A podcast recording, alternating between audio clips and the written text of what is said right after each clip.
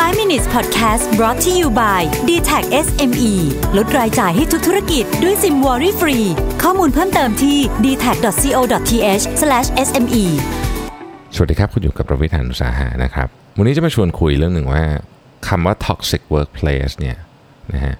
มัน toxic ขนาดไหนที่จะทำให้คนเนี่ยลาออกก่อนที่จะหางานใหม่ได้นะฮะซึ่งน่าสนใจนะฮะนั่นหมายความว่าเขาลาออกไปทั้งที่เขายังไม่มีอะไรรองรับเนี่ยนะฮะ แปลว่ามันต้อง toxic มากเลยนะ มันเป็นงานของเอเขียนที่ inc.com นะครับ ชื่อว่า five toxic factors cause people to quit even before they have another job according to a recent study นะครับเขาก็มีงานวิจัยชิ้นหนึ่งนะครับเป็นจะเป็นเป็นงานลักษณะว่าเป็นงาน survey ดีกว่านะครับออกมานะฮะบอกว่ามีคนถึง 35%เลยนะ ที่บอกว่าตัวเองเนี่ยลาออกจากงานเดิมก่อนที่จะมีงานใหม่ นะครับ ก็คือไม่ไหวแล้วอะนะฮะไม่ไหวแล้วนะครับ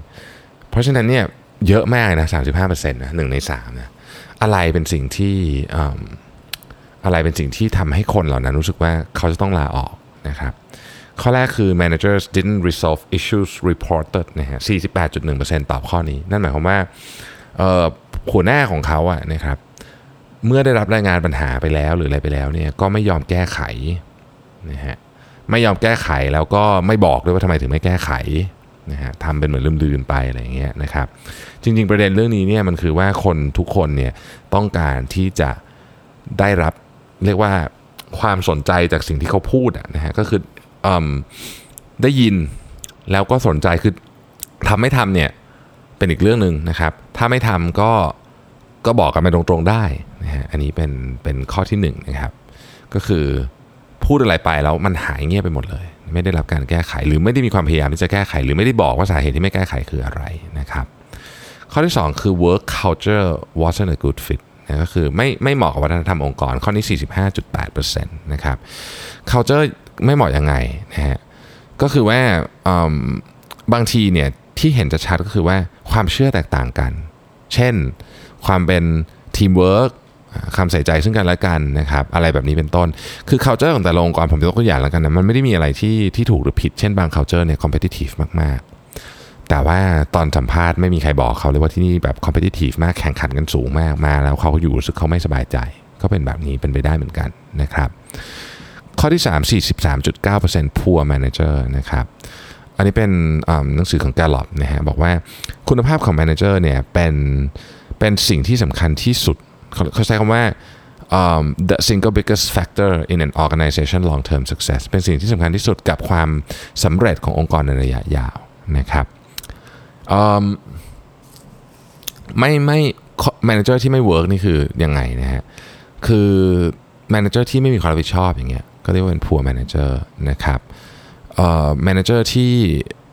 ไม่ยอมให้ feedback กับทีมงานอย่างจริงใจ ก็ถือว่าเป็น poor manager นะฮะ ข้อทีสี่ 4 คือ toxic environment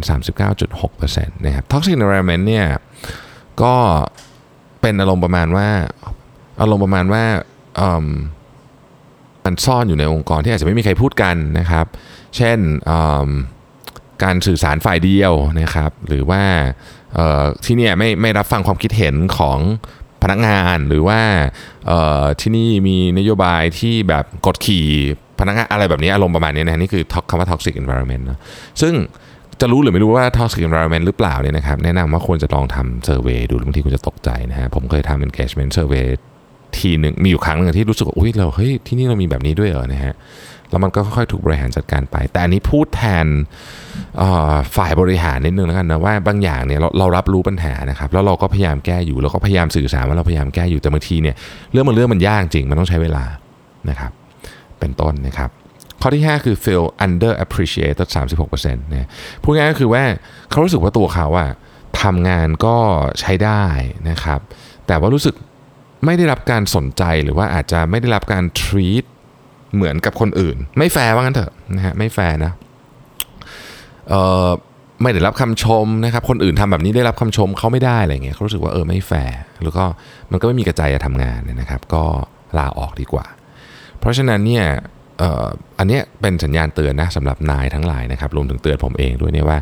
ต้องระวังนะฮะไม่ให้เกิด 5 ข้อนี้ เพราะ 5 ข้อนี้เนี่ยมันใหญ่ถึงขนาดที่ว่ามันท็อกซิกถึงขนาดที่ว่าคนพร้อมจะลาออกอะ่ะโดยไม่มีงานรองรับอยู่ นั่นหมายถึงมันเป็นเรื่องใหญ่มากสำหรับเขานะครับ ในฐานะคนที่เอ่อเป็นหัวหน้าเนี่ยก็ต้องระวังเรื่องเหล่านี้ ขอบคุณที่ติดตาม 5 minutes นะครับ สวัสดีครับ 5 minutes podcast presented by d t e c h SME